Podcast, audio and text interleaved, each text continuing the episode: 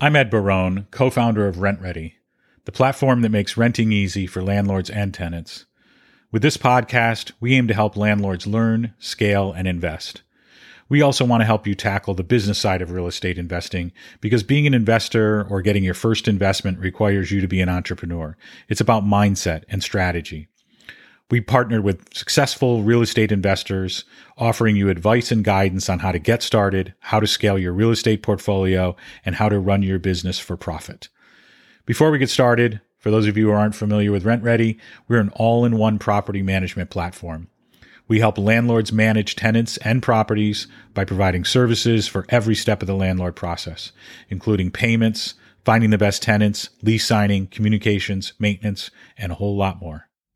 This week, we're welcoming Dan Kohan to the Real Estate Pod. Dan is a rookie real estate investor and at just 20 years old, he's purchased a duplex that he is currently house hacking. Dan is using his experience to share advice on how to find tenants and manage rentals for our rookie real estate investors. Let's get started. What's up, guys? I'm Dan Kohan, and in this video, we're going to be going over some creative ways to get tenants for your rental properties. Right before we get into the video, guys, I want to give a special shout out to my partner, RentRedi Rental Management Software, for helping me with this video. Guys, if you want an awesome platform that I've been using myself to help manage my rental empire, check out RentRedi. They're going to help you list your properties, get more tenants. They're going to help you screen the tenants, collect rent, and manage all the leases and everything right on the platform. Go check them out in the link down below after the video. Now, the favorite one that I have is actually Zillow. And typically, you're going to get about a 50% show up rate which you might think is like, oh, 50%. It's pretty high compared to some of the other sources that I've found. The other one that I've probably used the most is actually Facebook, and they have their listing site. I use this and I have found a few tenants with Facebook, and it is a good, it's free. You know, you're gonna get a lot of exposure for your property.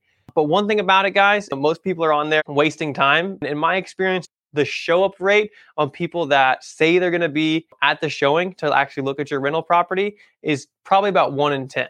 You know, it's, eh, it's okay in my opinion. The other one that I like is RentRedi. Uh, they actually, inside their uh, software, they have a way you can actually list your properties on a few different rental listing websites.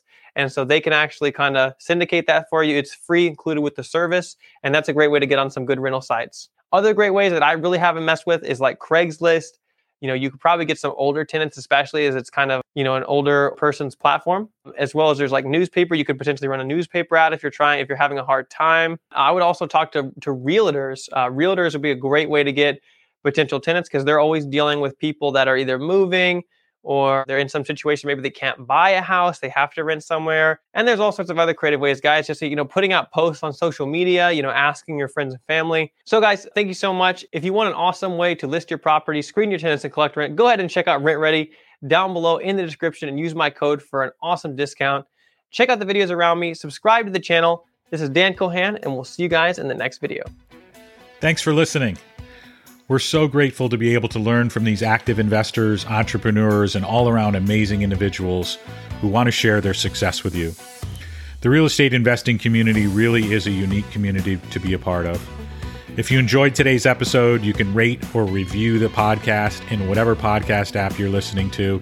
It would mean a great deal to us to learn what you like, what you don't like, and even questions we can answer on your behalf.